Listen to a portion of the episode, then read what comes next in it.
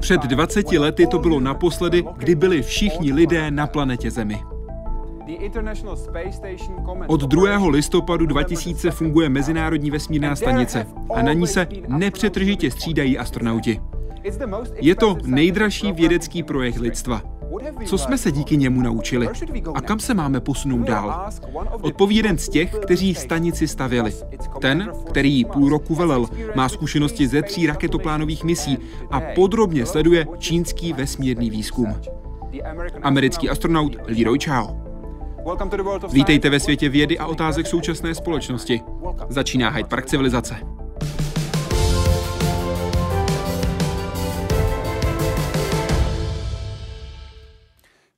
Děkuji moc, že jste s námi. Vítejte v Hyde Parku civilizace. Ah, Děkuji, jsem rád, že tu můžu být. Z vašeho osobního pohledu, co je největší přínos Mezinárodní vesmírné stanice lidstvu?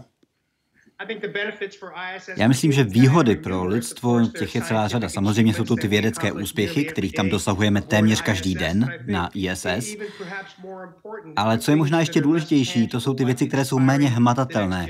To, že inspiruje novou generaci mladých lidí, aby snili svůj sen o letech do vesmíru a o vlastních věcech, vlastních cílech, které je v životě zajímají. A i o tomhle budeme dnes rozhodně v Hyde Parku civilizace mluvit. Ale nejdřív se pojďme s ISS seznámit.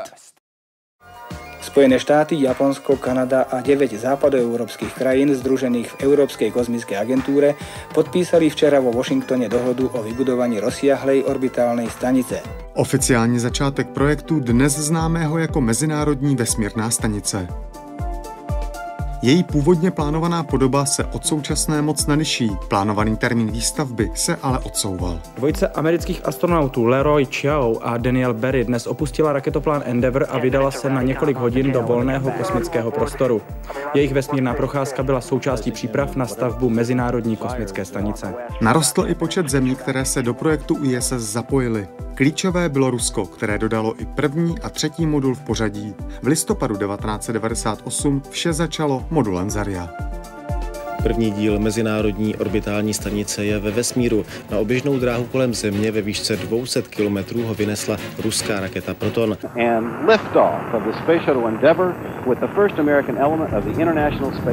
Tu o necelý měsíc později následoval americký modul Unity. Zárodek stanice byl na světě. První dvě části nové orbitální stanice jsou spojeny. U tohoto spojení prvních dvou modulů byl i ruský kosmonaut Sergej Krikaliov. Ten navíc ISS zamířil i v první dlouhodobé posádce, Expedici 1. Кто-то должен же первым включить свет. The majority of system uh, of the station was not working at that time.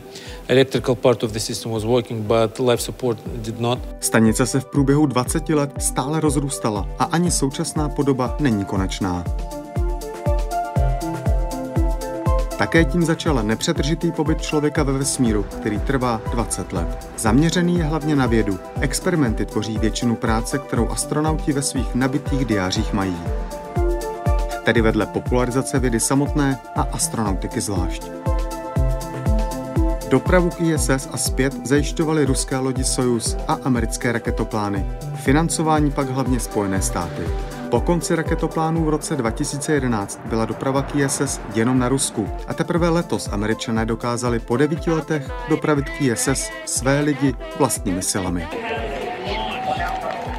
V režii soukromé firmy SpaceX je tam dopravila nová americká loď Dragon. Úspěch této soukromé firmy v cestách do vesmíru také předznamenává další budoucnost Mezinárodní vesmírné stanice. Brzy se má víc otevřít dalším soukromým firmám a také turistům. Jaroslav Zoula, Česká televize. Tohle je ISS v roce 2020. Je pro vás krásná. Já myslím, že ISS je krásný stroj. Je to krásný technický úspěch, ale i esteticky mi přijde hezká.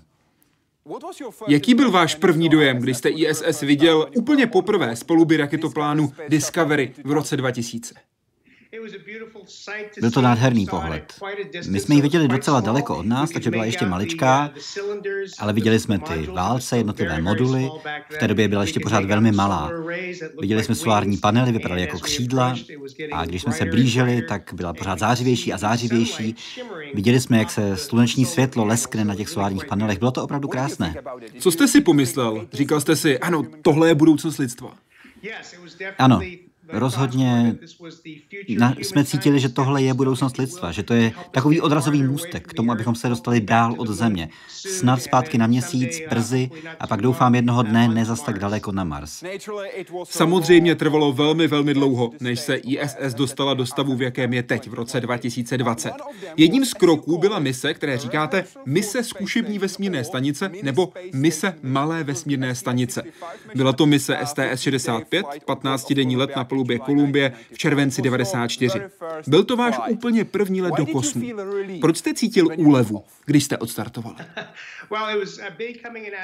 Stát se astronautem to bylo něco, o čem jsem snil už jako malý kluk. Mně bylo 8, když přistála mise Apollo 11, když první lidé stanuli na měsíci. A tam začal ten můj sen a chtěl jsem se stát taky astronautem. Takže trvalo to spoustu let, kdy jsem měl tenhle sen a pracoval na něm a šel na univerzitu a tam studoval a učil se dobře. Pak konečně jsem získal příležitost podat si přihlášku k NASA Přijali mě, začal jsem s výcvikem, pak se dostal na první let, takže to byla hrozná úleva. Protože když se zažehnou pomocné vzletové motory raketoplánu, tak už se to nedá vrátit. Takže jsem věděl, že opravdu poletíme do vesmíru. A v tom to byla hrozně velká úleva, že opravdu tady je ta moje šance letět poprvé do vesmíru. A když jste letěli, zažili jsme velkou ránu, jak se zažehnou separační motory a následně se oddělí. Řekl jste v roce 2011 pro History Collection nasa.gov. Proběhlo to tak hladce a tak tiše, že jsem si chvilku myslel, že přestal pracovat i hlavní motor a že se zřítíme. V tuhle chvíli Objevil se strach nebo naskočili reflexy z tréninku? Ono to opravdu bylo překvapivé. Je to trošku jiné než ten simulátor. Ten simulátor vás přece jen nepřipraví úplně na všechno. Takže když zažehli ty separační motory a ty pomocné vzletové motory, které jsou velmi hlučné, se odpojily, najednou je tam hrozné ticho. Ty motory na kapalné palivo jsou velmi tichonké. Dokonce tak tiché, že já jsem si chvíli říkal, no ne, nám selhal hlavní motor. A pravděpodobně se všichni zřítíme. Ale okamžitě jsem se podíval na tu kontrolku a všechny tři svítily zeleně, takže všechno bylo v pořádku. Ale chvilku jsem si opravdu říkal, ty jo. Takže trocha strachu a hned na to reflexi z tréninku, je to tak? Přesně tak. Byla tam ta chvilka, ten šok, kdy si říkám, ne, něco se pokazilo, ale pak jsem se okamžitě podíval na ty kontrolky a ověřil si, že ne, všechno je v pořádku. Ten pocit zpomalení je samozřejmě hodně spojený s přechodem do mikrogravitace. Když jste se do ní dostali, vaším prvním úkolem bylo zprovoznit videokameru a natočit nádrž, jak se odděluje, a pak jste měli jít spát.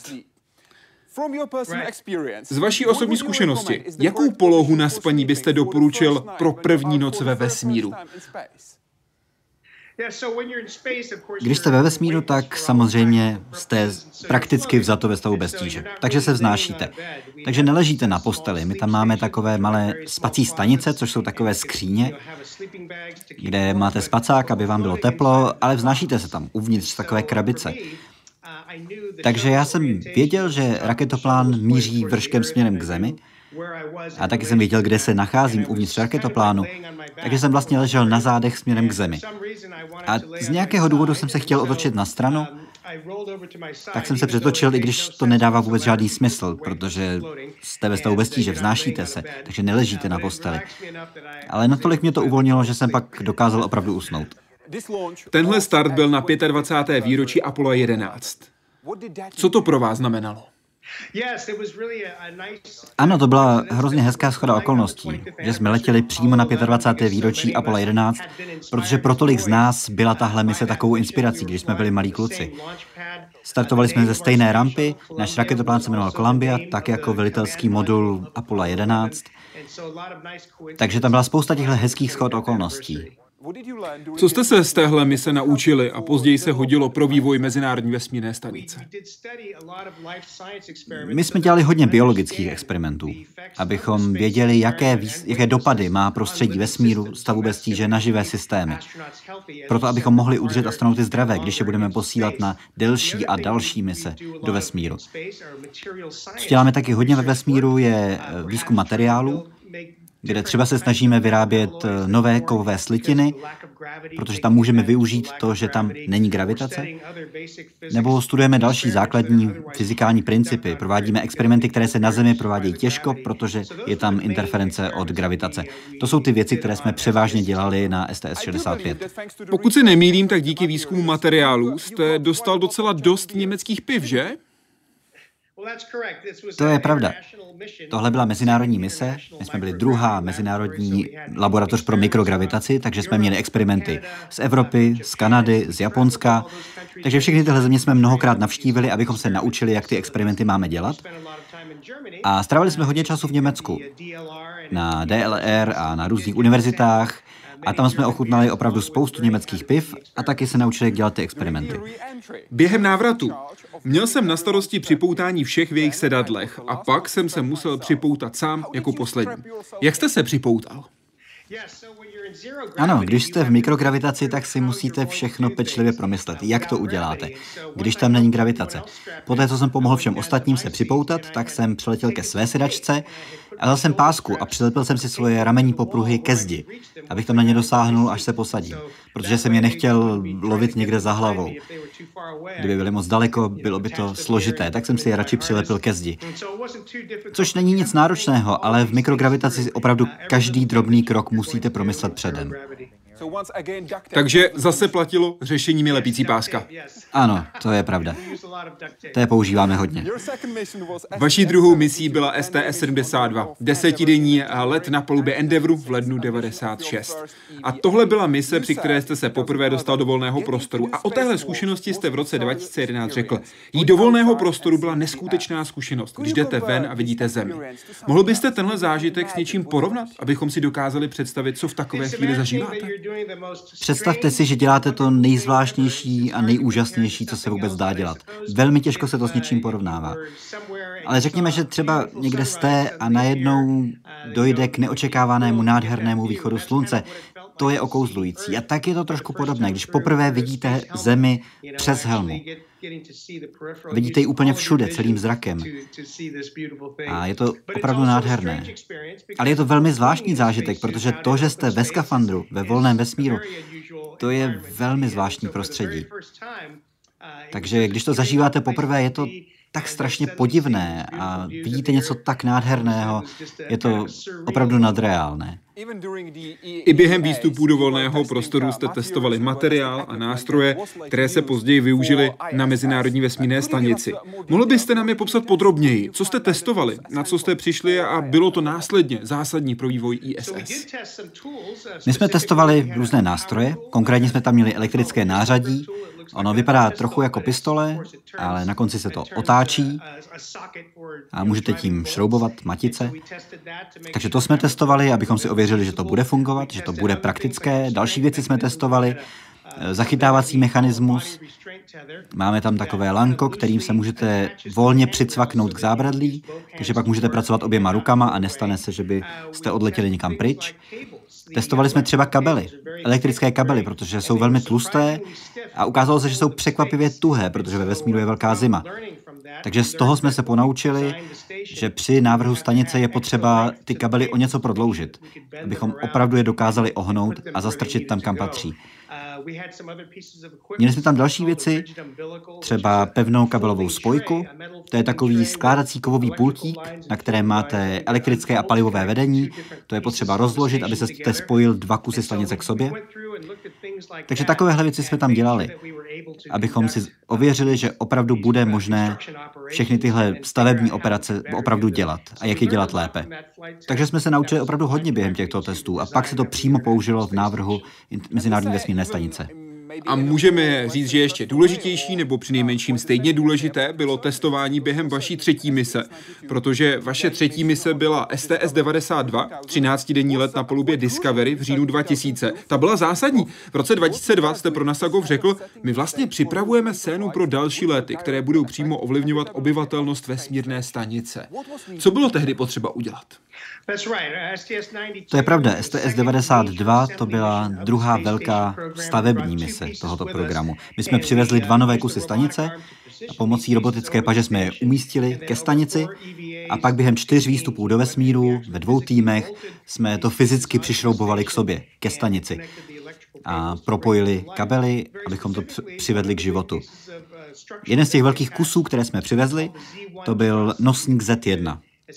A to je vlastně takový základ pro ten další kus, který pak přivezla další mise, další let raketoplánem. A to byl první velký americký solární panel, který pak dal vesmírné stanici mnohem víc energie. Takže to bylo velmi důležité, abychom my to udělali dobře, aby další mise, mise mohla vynést ten solární panel a dodat stanici dost energie na všechno, co bylo potřeba. A právě takhle tehdy ISS vypadala. Je to fotka ve vaší knize One Orbit Leroy Chao. Tohle je fotka, kterou jste pořídil. Ano, ano. To je předtím a potom. Vlevo tam vidíte, jak to vypadalo, když jsme se ke stanici blížili. A vpravo to jsou ty dva kusy, které my jsme přidělali. To hranaté vpravo, to je ten nosník Z1, kam pak byl nainstalován ten solární panel v další misi. Jak dlouho to trvalo dát dohromady? Každý výstup do vesmíru je naplánovaný na asi 6,5 hodiny. Takže ten nosník jsme instalovali během prvního výstupu a zabralo to zhruba tak těch 6,5 hodiny. Než jsme to všechno přišroubovali, všechno propojili dohromady a také bylo potřeba narovnat tu anténu, tu jste tam viděli na obrázku. To, se, to nám moc nešlo, ale nakonec se to povedlo. Tohle není jediná fotka z téhle mise.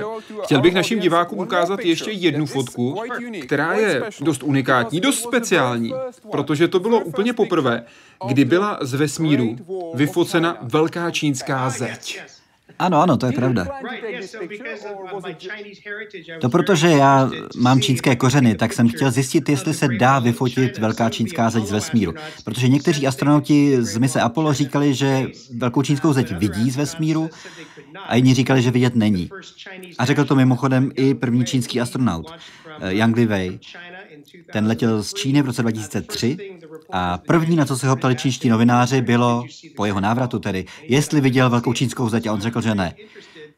Takže já jsem byl zvědavý, protože to bylo o rok později, tak jsem chtěl vědět, jestli je opravdu vidět nebo není. Tak jsem ji hledal, viděl jsem, v jaké části Číny by to mělo být.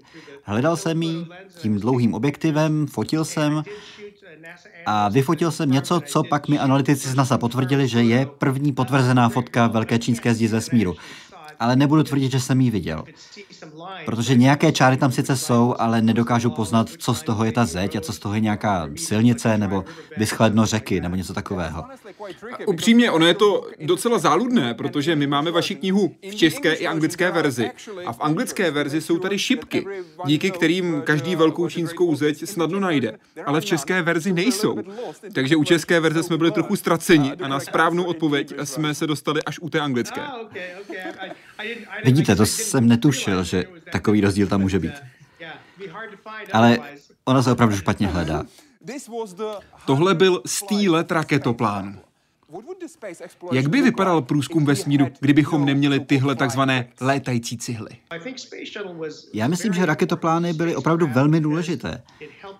Pomohly nám nejenom postavit vesmírnou stanici, ale sami o sobě byly velmi dobrou platformou pro vědecký výzkum předtím, než jsme tu stanici měli. Takže ten program trval 30 let. Do dneška jsou raketoplány nejlépe vybavené vesmírné plavidlo, jaké kdy bylo vytvořeno a provozováno. Sedm astronautů mohlo v něm letět do vesmíru, nějakých 25 tisíc kilo nákladu nebo vybavení a dokázal se dostat na nízkou orbitu Země a tam sloužit jako buď výzkumná nebo stavební platforma, pak se vrátit zpátky za nějakých 100 dní, být připraven na další let. To byl opravdu báječný stroj. Nic předtím ani nic potom se tomu nedokáže přiblížit. Ani se neplánuje nic, co by se dokázalo přiblížit tomu, co dokázali raketoplány. Řekl byste, že ta přezdívka létající cihla sedí? I myslím, že sedí. Raketoplány jsou krásný stroj, ale co se týče těch letových vlastností, ono to opravdu přistává trochu jako cihla. Je to o hodně dramatičtější, protože potřebujete udržet tu rychlost, aby ta malá křidélka vás dostatečně zvedla. Kdo opustil ISS jako poslední předtím, než dorazila první oficiální mise, tedy Expedice 1? Kdo byl tím posledním? To jsem byl já. Poslední, kdo opustil stanici, jsem byl já, když jsme se připravovali k tomu, že se odpojíme a my jsme byli ta poslední mise. STS-92 byla poslední mise raketoplánu, která navštěvovala ISS, dodávala další kusy, než nastoupila expedice 1, první trvalá posádka. Takže já jsem byl poslední, kdo vytahoval všechno naše vybavení, ujišťoval se, že je všechno zavřené, utěsněné a že se můžeme odpojit a uklidit se z cesty. A Sergej Krikaljev byl jedním z těch dvou prvních. Takhle popisoval ten okamžik, kdy poprvé vstoupili do ISS v Hyde Parku civilizace. Uh, exactly remember uh, how it was because uh, we need to open one hatch and then another hatch. And then Bob Cabana suggests me, Let, uh, let's uh, fly together to the station to avoid the questions from journalists who was flying the first to the station. So uh, we opened the hatch and uh, all of us, uh, both of us together flew uh, into the station for the first time. And truly together? Yes. Nobody was first? We were trying to be as even as possible. so we, we haven't mentioned the difference. Do you know who was the first? Víte, kdo byl první, jestli tam byl nějaký rozdíl? Já myslím, že oni opravdu letěli spolu. Že Sergej Krikaljev i Bill Shepard oba dva vstoupili do stanice najednou, aby nikdo z nich nebyl technicky vzato první. Vy jste se na ISS vrátil jako velitel expedice 10 a protože havarovala Columbia, musel jste letět Sojuzem. V čem to pro vás bylo jiné ve srovnání s raketoplánem? Byl to fantastický zážitek letět v Sojuzu. To, že jsem nejdřív musel projít tím výcvikem, takže jsem se musel se Sojuzem velmi dobře seznámit s tím, jak funguje, jak je navržen. A pak letět v něm to bylo něco tak odlišného do raketoplánu. Je to úplně jiný typ plavidla. Největší rozdíl je v tom, že raketoplán je dost prostorný. On je veliký, i když tam je sedm astronautů, tak pořád si můžete protáhnout ruce, protáhnout nohy. Je to velmi pohodlné. Je to spíš taková biznisová třída. Zatímco Soyuz, to je maličká kapsle, jste tam uvnitř tři, velmi natěsno, ty sedačky jsou navržené tak, že si musíte přitáhnout kolena až k hrudníku, takže je to trochu nepohodlné. A v téhle pozici vydržíte asi 6 hodin. Ale je to velmi spolehlivý stroj. Je to nejspolehlivější vesmírné plavidlo s lidskou posádkou, jaké jsme kdy vymysleli, jaké kdy bylo provozováno a je provozováno dodnes. Takže já pro ně vždycky budu mít slabost. Jak se ISS pro vás osobně změnila, když jste se vrátil jako velitel expedice 10? Myslím ten rozdíl oproti okamžiku, kdy jste ji viděl naposledy, když jste odlétali a teď přilétali. Jak se změnila? Změnila se docela hodně. Byla o dost větší, když jsem se vracel jako velitel expedice 10. Mezitím tam přibyly nové moduly, zejména americká laboratoř a některé ty ruské moduly. Byl tam větší solární panel, takže mnohem víc energie, než když jsme tam byli poprvé na, eh, s STS-92. Takže ta stanice v té době už uměla mnohem víc věcí. Jenom o pár let později. Jaké typy experimentů jste dělali? Protože kvůli havárii Kolumbie jste nemohli přivést velké vědecké přístroje a tak jste museli dělat jen menší pokusy, a to i takové, které se týkaly přímo vás, astronautů. To je pravda. My jsme brali vzorky, vlastní vzorky, abychom je pak vrátili na Zemi vědcům ke studiu, ale měli jsme tam i pár experimentů. Jeden z mých oblíbených bylo to, že jsme používali ultrazvuk na telemedicínu že jsme chtěli ukázat, že s pomocí lékařů ze země dokážeme použít ultra, ultrazvuk k tomu, abychom si navzájem prohlíželi interní orgány, kosti, zuby, dokonce první vyšetření očí ultrazvukem ve vesmíru. A tohle bylo důležité, protože jsme dokázali, že i někdo, kdo není doktor, může poměrně rychle projít výcvikem, aby tohle mohl dělat tedy s pomocí lékařů na Zemi. A na tomhle experimentu je hezké to, že stejná technologie pak byla použita těmi samými vědci na to, že poslali studenty do rozvojových zemí. Tam použili úplně stejnou technologii v malých odlehlých vesnicích. Takže je to něco, co bylo vytvořeno pro vesmírné lety, ale pomáhalo to i lidem na Zemi. Dělali jsme maximum, co jsme mohli. Tohle jsou některé z těch vážných pokusů, ale na ISS se dají dělat i jiné. Například, jak daleko dokážete letět skrz Mezinárodní vesmírnou stanici, aniž byste do něčeho narazili? Tohle je odpověď Andrew Feustla. So far, my record is uh, about two and a half modules. I can go from node two all the way through uh, the lab and into node one, and that's probably about, uh, I want to say about 40, 40 meters or so. Tohle říkal, když byl hostem Hyde Parku civilizace přímo z oběžné dráhy planety Země. Jaký byl váš rekord? Tedy, jestli jste to sledoval a zaznamenával. Takovéhle věci tam zkoušíme. Chcete zjistit, jak daleko proletíte, kolikrát se dokážete otočit během letu. A po několika týdnech ve vesmíru, po pár měsících, už je v tom člověk docela dobrý.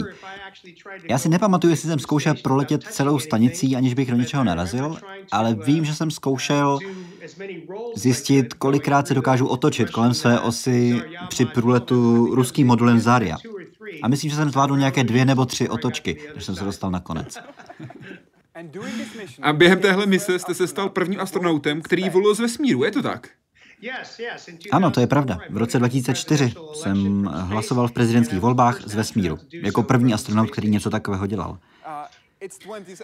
2. listopadu to bude 20 let od nepřerušeného pobytu lidí na ISS. Čeho lidstvo díky tomu dosáhlo tady na Zemi? Mezinárodní vesmírná stanice nám dala sebedůvěru. Naučila nás, že opravdu dokážeme postavit takhle složitý stroj ve vesmíru. Já už jsem to zmínil, ISS je nejkomplikovanější, nejodvážnější konstrukční projekt ve vesmíru, o jaký jsme se kdy pokusili. A to, že se to podařilo, navíc mezinárodně, a že je to tak úspěšné, to je fascinující. Kusy, které byly vyrobeny v úplně jiných zemích, setkali se poprvé až ve vesmíru a dokázali se spojit. To samo o sobě je úžasné.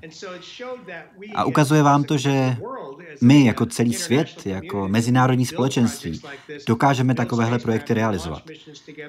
Budovat takovéhle stanice, proskoumávat vesmír společně, to je, myslím, jedna z těch nejdůležitějších věcí, které jsme se na tom naučili, na tomhle rámci mezinárodní spolupráce. A čistě z technického hlediska, ISS je prostor, kde si můžeme testovat nové systémy.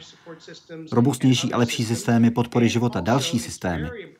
A co je taky velmi důležité, je, že je to takový odrazový můstek. Můžeme si tam testovat eh, zdravotnic, zdravotnická opatření, protože jsme ve vesmíru, ve stavu bez tíže, kde je vysoká radiace. To všechno je špatné pro živé systémy, zejména pro lidi. Takže musíme přijít s technikami, možná s nějakými léčivy nebo programy cvičení, které astronautům pomůžou udržet se ve zdraví během delších letů. Než budeme schopni vypustit lidskou posádku na Mars, musíme vědět, jak zajistit, že celou dobu zůstanou zdraví. Takže až přiletí na Mars, a zejména pak, až se vrátí zpátky na Zem, pořád to budou zdraví, funkční lidé. A tou velkou otázkou současnosti je, kolik času na ISS ještě zbývá. Jim Bridenstine, šéf NASA, v srpnu řekl, nevíme, kdy program vesmírné stanice skončí. Co myslíte vy? Kdy skončí? Oficiálně se dneska říká, že má proběhnout minimálně do roku 2024, ale všichni si myslí, že to bude prodlouženo minimálně do roku 2028. Já si to myslím taky a doufám.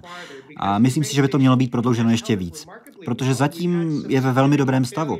Z začátku tam byly nějaké zásadní problémy, ale podařilo se je opravit a teď funguje bezpečně velmi dlouho a je to opravdu naprosto zásadní kus našeho programu výzkumu vesmíru. Je to místo, kde si můžeme otestovat strašně moc věcí, nejen z technického hlediska, ale i z biologického hlediska. Abychom zjistili, jak udržet astronauty ve zdraví, řekněme při cestě na Mars. Řekl byste, že by ISS měla fungovat, dokud nebudeme mít například jinou vesmírnou stanici, základnu na měsíci, nebo něco jiného, kde by lidé mohli být mimo Zemi? Ano, já myslím, že ano. Vesmírnou stanici bychom měli provozovat tak dlouho, dokud to bude prakticky možné, abychom získali právě tyhle odpovědi, abychom vyvinuli nové systémy. A až bude čas se s ní rozloučit, tak uh, uvidíme, jestli bude dávat smysl mít další stanici na oběžné dráze, nebo jestli bude rozumnější pokračovat, doufejme, na měsíci. To možná bude lepší místo, kde studovat věci, protože měsíc je přece jen bližší tomu, jak to vypadá na Marsu, je tam slabší gravitace, měsíc má atmosféru, ale je velmi, velmi řídká, takže skoro zanedbatelná.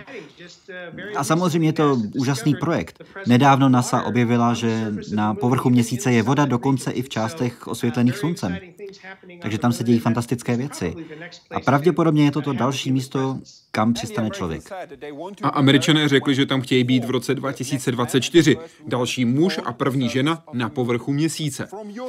Váš osobní pohled jste popsal v prosinci 2019 pro CNN. Kvůli tomu, jak to teď vypadá s politikou, kvůli napětí mezi kongresem a Bílým domem, je podle mě dost nepravděpodobné, že by se podařilo včas vytvořit plán, na který bude dost peněz, aby se stihlo přistání v roce 2024. Jak to vidíte teď, o 11 měsíců později, v době, kdy zažíváme rok pandemie? Já myslím, že tam se nic nezměnilo, popravdě. Kongres je nadále ovládaný demokraty, administrativa je republikánská a pořád spolu neumějí moc spolupracovat. Takže tam se vlastně nic nezměnilo.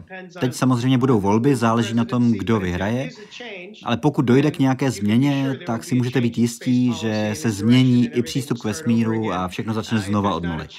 Pokud se to nezmění, asi se bude pokračovat stejně, ale kongres asi bude dál ovládaný demokraty, takže pořád budeme mít úplně stejné problémy.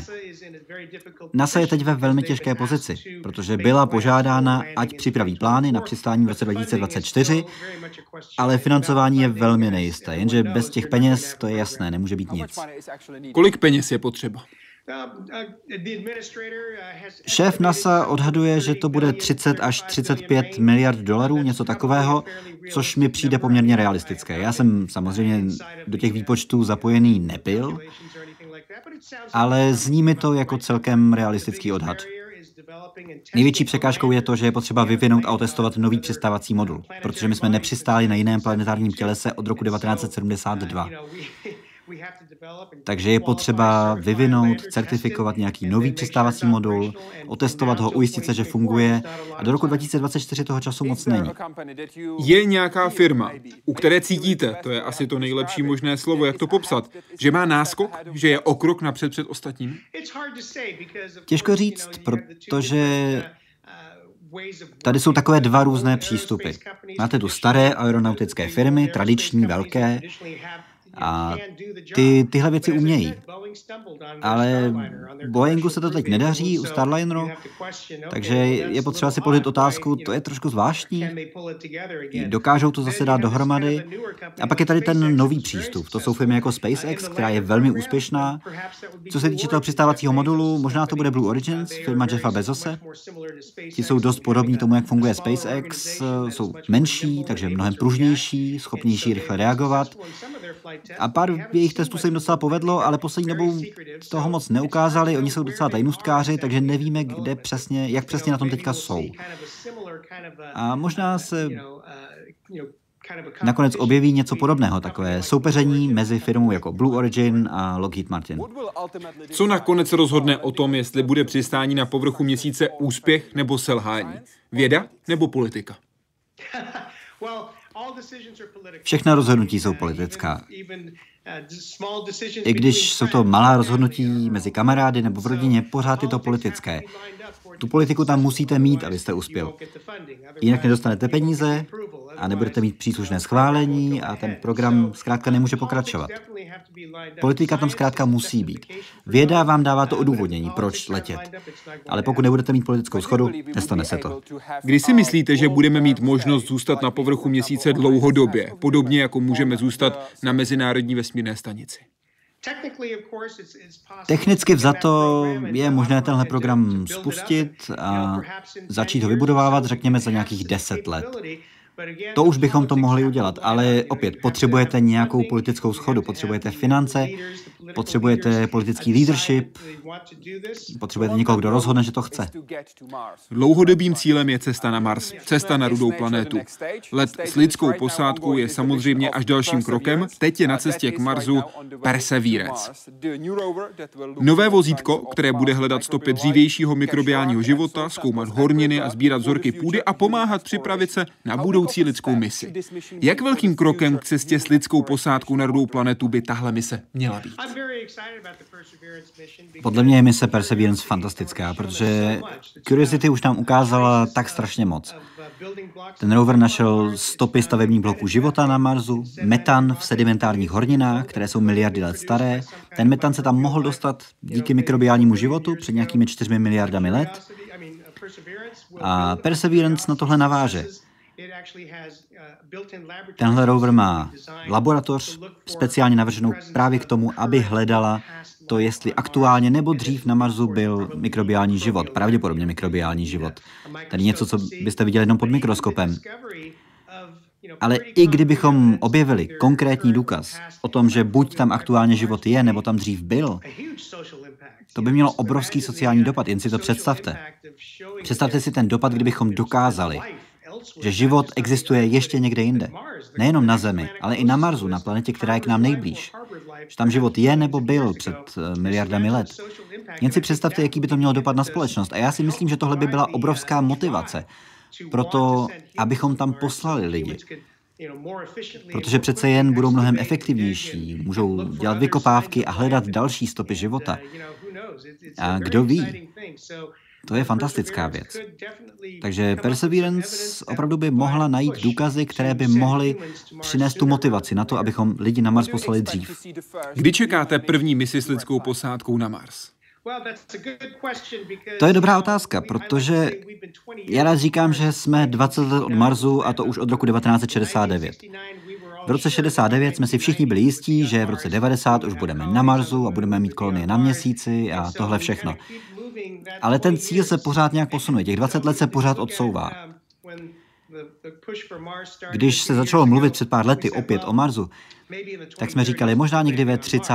letech bychom mohli přistát na Marsu, protože to bylo 20 let od té doby. A teď doufáme, že se dostaneme brzo na měsíc, ale realisticky vzato Mars je zase dalších 20 let. Ale pokud tady bude politická schoda a budeme mít schválené financování, pak by to mohlo být mnohem rychlejší. Takže já nevzdávám naději, ale člověk musí být trošku realista. A od toho roku 69 se těch 20 let neustále posouvá. Kdybyste dostal šanci, letěl byste do vesmíru zas? Kdybych dostal příležitost letět na Mars nebo na měsíc, tak bych to určitě udělal. Já jsem strávil skoro 230 dní na nízké oběžné dráze Země. Kdybych měl možnost se vrátit tam, záleželo by na konkrétních okolnostech, na tom, v čem by to bylo a tak dál ale letět na Mars nebo na měsíc bych určitě chtěl. I kdybyste měl lístky na, řekněme, letecké závody v Renu. Ano, to je pravda. I přesto byste letěl. To jsem skoro, skoro zkazil svůj pohovor v NASA, protože oni mě pozvali, zeptali se, jestli můžu přijít příští týden a já jsem řekl, nešlo by to někdy jindy, protože já mám ten den lístky na letecké závody v Renu. Oni se zarazili, já jsem viděl, že to nebylo chytré, Oni řekli, dobře, možná najdeme nějaký jiný termín a já jsem řekl, ne, ne, ne, dobře, já to, já to zruším. Když jste dorazil na tenhle pohovor, jeho součástí, součástí celého toho setkání, bylo napsat esej, ve které jste měl odpovědět na otázku, proč chci být astronautem. Vám na to stačila jedna stránka. Jaký byl ten váš nejsilnější argument, díky kterému jste si zajistil, že právě vás vybrali, abyste se mohl stát astronautem? Je těžké říct, proč si vyberou někoho konkrétního, protože těch kvalifikovaných lidí je tam spousta. Ale myslím, že ten esej je důležitá věc, protože tam popíšete, proč to vlastně chcete dělat. A já jsem tam psal o svém dětství, o misi Apollo 11, o tom, jak jsem o tom vždycky snil a o tom, že mám rád technické věci a studoval jsem letectví a kosmonautiku a rád jsem letal s letadly, takže pro mě byl vesmír takový přirozený další krok. A to, že jsem tohle napsal na jednu stránku, bylo nakonec dost užitečné, pro, protože později jsem slyšel, že někteří kandidáti napíšou spoustu stránek, 30, klidně 50, a to nikdo nechce číst. Zejména, když je jich tam tolik. Těch přihlášek, které potřebují přečíst. Motivace je zásadní, že? Je jednoznačně klíčové vědět, co je tou motivací a jak zajistit, že hlavně děti budou nadšené z vědy. Vy jste řekl, že vás věda nadchla díky tomu, co jste sledoval na povrchu měsíce při misi Apollo 11. Myslíte, že teď dokážeme se současným vesmírným výzkumem zopakovat ten efekt Apollo? Že se víc lidí, především hlavně mladých lidí, pustí do vědy? Já myslím, že program raketoplánu a vesmírné stanice jsou inspirující pro další generaci mladých lidí. Možná ne tolik eh, jako Apollo 11, protože Apollo 11 přece jen to bylo jenom pár let a najednou máme člověka na měsíci. A to bylo neuvěřitelné, to ohromilo celý svět. A to, že raketoplán a vesmírná stanice byly tak úspěšné během těch let, my jsme trochu oběť vlastního úspěchu, protože to vypadá tak jednoduše, tak rutině že všichni, všechny už to asi trošku nudí. Že ano, vesmírná stanice, jasně, raketoplán a co. Ale myslím si, že pořád to dokáže inspirovat. To, že pořád posíláme astronauty do vesmíru, to, že tam provozujeme nejlepší orbitální laboratoř. Já myslím, že tohle je inspirující pro příští generaci. Pořizujeme tam fotky a posíláme je z vesmíru na Zem, ty jsou inspirativní, videa. Já myslím, že se na tohle nemůže podívat mladý člověk a nudit se. Já myslím, že pořád to je inspirující. Vy to děláte i jako spoluzakladatel a šéf One Orbit, protože zajišťujete podklady a školení pro firmy a školy. Jak děláte tyhle věci zajímavé? Jak mají vypadat, aby se podle nich děti chtěli ve školách skutečně učit? To, co my děláme v One Orbit, je, že my poskytujeme právě tu motivaci, to vzrušení. My používáme moje zážitky z vesmíru, fotky, videa, takovéhle věci, můj osobní příběh abychom inspirovali mladé lidi a abychom je nadchli, aby se zamýšleli nad tím, čeho chtějí v životě dosáhnout oni. Může to být průzkum vesmíru nebo něco klidně úplně jiného. To samé, když mluvíme s nějakými firmami, tak eh, podobně nabízíme témata, která znají, jako je leadership, technologie, inovace, jak neusnout na vavřínech, to všechno znají, ale my to ukazujeme z nové perspektivy. Na základě mých osobních zkušeností z NASA a ze všeho toho, co přišlo potom. A já můžu vyprávět svoje osobní příběhy, ukázat jinou perspektivu toho, jak se tohle může objevit, co se s tím dá dělat. A myslím, že to je důležité o těchto tématech mluvit, nabídnout něco, co už znají, ale z nové perspektivy. A v tom my jsme jedineční, jako One Orbit. To, že využíváme tohle nadšení z vesmírných letů, abychom nabídli novou perspektivu a na běžná témata, takže lidé si pak můžou zamyslet a podívat se na věci novýma očima a najít třeba nová řešení. Mluvíme o ISS a vy o ní budete mluvit ještě za pár dní. Ano, to je pravda. Já budu mluvit o ISS brzo, 2. listopadu. Eh, mám takovou akci, kde budu mluvit konkrétně o tom 20. výročí Mezinárodní vesmírné stanice a budu mluvit o tom, v čem je důležitá, o volbách ve vesmíru, o tom, co znamená tohle výročí pro mě ale taky budu mluvit o těch paralelách, které vidím a o rozdílech mezi životem na ISS a životem dneska v pandemii koronaviru, kdy všichni zůstáváme doma. Takže nabízím pár tipů, které my používáme, to, co my jsme dělali, abychom se udrželi psychicky v pohodě. Takže budu mluvit o tom, jaké je důležité cvičení, například fyzické cvičení, a to pro tělo, ale i pro hlavu a pro emoce. A budu tam mít zvláštního hosta, což je člověk, který vynalezl vůbec první stroj na cvičení, který jsme pak používali ve vesmíru na ISS. Já jsem na něm sám cvičil, staral se o moje zdraví, o zdraví mojich, mých kolegů. Takže o tom bude mluvit, jak to vyvinul, jak postavil tenhle první stroj na ISS. Spoiler alert. Kdybyste nám mohl dát aspoň jeden tip, jak zvládnout pandemii na Zemi už teď, co byste doporučil? Doporučuji jít ven, jít do přírody. To je luxus, který my jsme na ISS neměli. Já když se cítím trochu frustrovaně nebo něco takového, tak rád jdu ven, třeba jenom si obejdu pár domů, anebo se proběhnu. Proběhnu tady po okolí, protože pak se cítím mnohem lépe. Využijte toho, že tu možnost máte. A taky je důležité zůstávat v kontaktu s rodinou, s přáteli, po telefonu, nebo přes videokonference, nebo klidně po e-mailu. Je důležité udržet si tahle sociální spojení s lidmi, kteří jsou pro vás důležití. To je, myslím, ten základ. Ale víte co, i na ISS můžete jít ven. Do volného prostoru. To je pravda, ale to je něco hodně jiného, než když se jdete jenom projít ven. Protože ten výstup do vesmíru, to je práce a je to dost tvrdá práce. Když jde o práci, jak byste ohodnotil mezinárodní spolupráci ve vesmírném výzkumu teď, v roce 2020, když ji srovnáte například s rokem 2010? Mění se mezinárodní spolupráce? Hodně věcí se změnilo za tu dobu. Já jsem měl před nějakými deseti lety, 15 lety velkou naději, že budeme schopni lépe spolupracovat s Čínou ve vesmírném výzkumu, podobně jako jsme spolupracovali a spolupracujeme s Ruskem, protože to je náš partner. To není jenom Spojené státy, Kanada, Japonsko, ale taky Evropa, Rusko. A myslím, že tohle nám pomohlo zlepšit vztah se všemi těmi zeměmi. Já jsem doufal, že to samé by se mohlo stát s Čínou, ale bohužel to je už dost méně realistické kvůli politice nejenom ve Spojených státech, ale i kvůli politické situaci v Číně. Takže to už popravdě nevidím moc realistické, že bychom byli schopni spolupracovat v blízké budoucnosti. Já doufám, že se to změní, protože myslím, že Rusko nám ukázalo, že opravdu to zlepšuje vzájemné vztahy mezi oběma zeměmi. Samozřejmě vztahy mezi Ruskem a Spojenými státy teď nejsou zrovna ideální, ale myslím, že by byly určitě mnohem horší, kdybychom nespolupracovali na ISS. Pokud jde o čínský vesmírný program, tak ten je hodně tajnůstkářský. Je hodně těžké se dozvědět, co se skutečně děje. Mohli byste nám doporučit, jaké zdroje sledovat, abychom se mohli dozvídat, co se tam ve skutečnosti děje? Máte pravdu, je to hodně těžké zjistit, co přesně dělají. Do velké míry jsme závislí na tom, co nám sami řeknou. Oni už velmi dlouho nevyslali člověka do vesmíru, už je to několik let, což mě osobně překvapuje. Ale říkají, že mají v plánu, oni samozřejmě chtějí postavit vlastní vesmírnou stanici, tu by měli začít stavět brzo, myslím, že první kus chtějí vypustit příští rok.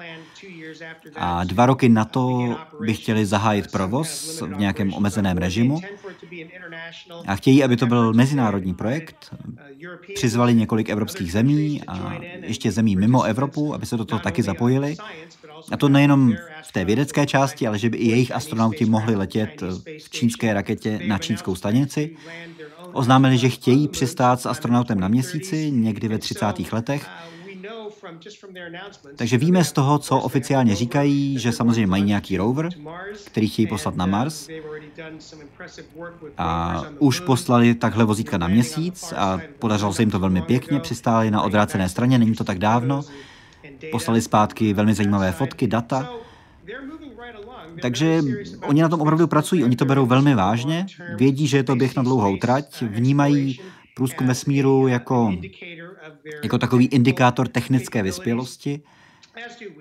A to tak máme stejně, to tak mají stejně všechny země, které se toho účastní. Dějí se tam velmi zajímavé věci, ale bohužel opravdu do značné míry jsme závislí na tom, co nám oficiálně sami řeknou. V červenci 2020 Wall Street Journal napsal, že Čína dává na vesmírný program nejvíc peněz hned po USA. Myslíte, že to je pravda? Tomu bych celkem věřil, protože Čína na to má dost peněz, aby to mohla dělat. A oni opravdu ten vesmírný program vnímají jako velmi důležitý. Čína se chce stát největší velmocí světa a zdravý program průzkumu vesmíru, zejména lety s lidskou posádkou, je důležitá součást této snahy, takže bych tomu věřil. V září 2006 se se stal prvním američanem, který se podíval do čínského výzkumného a tréninkového centra. Co jste tehdy viděl? Když jsem tam poprvé vstoupil, tak to bylo velmi zajímavé, protože to bylo celé hrozně hezké, ono to pořád vypadalo velmi nově, takže to tam všechno bylo takové čistěnké a pěkné. A bylo zjevné, že to berou opravdu velmi vážně. Na mě to udělalo velký dojem. Já jsem se setkal s prvním čínským astronautem a se zástupci vedení. Strávil jsem s nimi čas a bylo to velmi zajímavé a velmi příjemné. Jak se podle vás čínský vesmírný program od té doby změnil? Od té doby myslím, že je o něco tajnůstkářštější a myslím, že je to kvůli tomu, jakým směrem teď prezident Xi Jinping směřuje zemi. Teď chce, aby se Čína zaměřila sama na sebe, aby se dívala spíš dovnitř, než na nějakou mezinárodní spolupráci. On dřív někde uvedl, že Mao dal Číně nezávislost a Teng dal Číně prosperitu a on chce dát Číně sílu. Takže myslím, že ho teď méně zajímá mezinárodní spolupráce a spíš chce, aby se Čína posilovala, aby budovala svoje vlastní kapacity a svoji národní hrdost. Takže myslím, že proto takhle vypadá nejenom teď vesmírný program, ale i další části Číny, že jsou teď mnohem víc zaměřeni dovnitř. V září proběhl jeden, řekněme zvláštní, záleží samozřejmě na úhlu pohledu, start. Raketa Dlouhý pochod vynesla 4. září určité plavidlo. Co to bylo? Víte? Moc toho nevím, popravdě. Protože oni opravdu, oni jsou hodně velcí tajnůstkáři, závisíme na tom, co nám veřejně řeknou, ale zdá se, že to je nějaký malý raketoplán pravděpodobně. Možná je podobný tomu, co máme v Americe X-37B, což je program amerického letectva, ten je taky v režimu utajení, ale je to jenom malý raketoplán bez astronautů, ale dokáže zůstat ve vesmíru velmi dlouho. Ten náš eh, tam zůstal o hodně víc než rok, takže nevíme, co přesně tam dělá, to nebylo zveřejněno, ale Číňané pravděpodobně testují něco podobného. Myslíte, že testují i nějaké nové způsoby, jak dostat lidi na oběžnou dráhu planety Země? Těžko říct. Samozřejmě stejná technologie by se dala pak použít i pro přepravu lidí. Možná, že plánují postavit si vlastní raketoplán, ale dost o tom pochybuju. Já myslím, že oni spíš chtějí postavit tu vesmírnou stanici s použitím aktuálních technologií, které mají, a pak postupně se vypracovat k tomu, že by byli schopni přistát na měsíci s astronautem. A říkám to proto, že já myslím, že oni mají zájem právě o takovéhle tak trochu politické milníky, takové prestižní projekty, to, že mají vlastní stanici, to, že jsou schopni přistát s astronautem na měsíci. Raketoplán je velmi praktická věc. Můžete postavit velmi užitečný stroj, jako byl ten náš, ale ta politická prestiž ta v tom tolik není, jako když přistanou se svým astronautem na měsíci. Takže myslím, že to je spíš to, co je zajímá. Vývoj čínské vesmírné stanice se spožďuje, ale na to jsme u vesmírného výzkumu zvyklí u všech zemí světa. Kdy si myslíte, že by realisticky mohla čínská vesmírná stanice skutečně kroužit kolem planety Země? Já myslím, že se jim podaří vypustit tu první část někdy příští rok. A pokud se to povede, tak ta výstavba může trvat 2, 3, 4 roky a pak už bude možné začít tu stanici provozovat. Takže myslím, že do roku 23 by mohli něco mít a mohli by tam mít pravidelně posádku. A včetně mezinárodní. Představme si, že jsme v kouzelném světě, kde můžete položit jednu otázku o čínském vesmírném programu a dostanete pravdivou a kompletní odpověď. Na co byste se zeptal? Zeptal bych se, kdy přistanete s astronautem na měsíci, protože já vím, že to chtějí udělat. Ale nevím, jak moc je to aktuálně realistické. Měsíc je pro čínskou kulturu velmi důležitý, už tisíce let. Takže ten význam toho, že by poslali čínského astronauta na měsíc, je pro ně obrovský. Před 20 lety to bylo naposledy, kdy byli všichni lidé na planetě Zemi. Kde si myslíte, že budou lidé za dalších 20 let? Za 20 let myslím, že určitě to bude doba, kdy už jsme byli zpátky na měsíci, možná nejenom američané, ale i naši partneři. Pravděpodobně Čína přistane se svými astronauty na měsíci do 20 let. Jestli na Marsu, tam asi bych byl skeptičtější. Jak říkám, vždycky je ten Mars 20 let daleko, ale možná pokud bychom dokázali najít stopy života, aktuálního nebo minulého, díky roverům jako je Perseverance, možná by tady byla větší motivace dostat se tam dřív.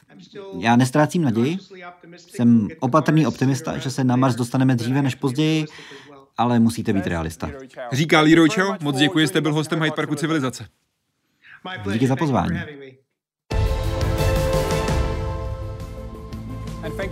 A díky vám, že jste sledovali dnešní díl Hyde Parku Civilizace. Celý rozhovor najdete jak v češtině, tak i v angličtině na našem webu www.hydeparkcivilizace.cz. Děkuji vám a příjemný večer.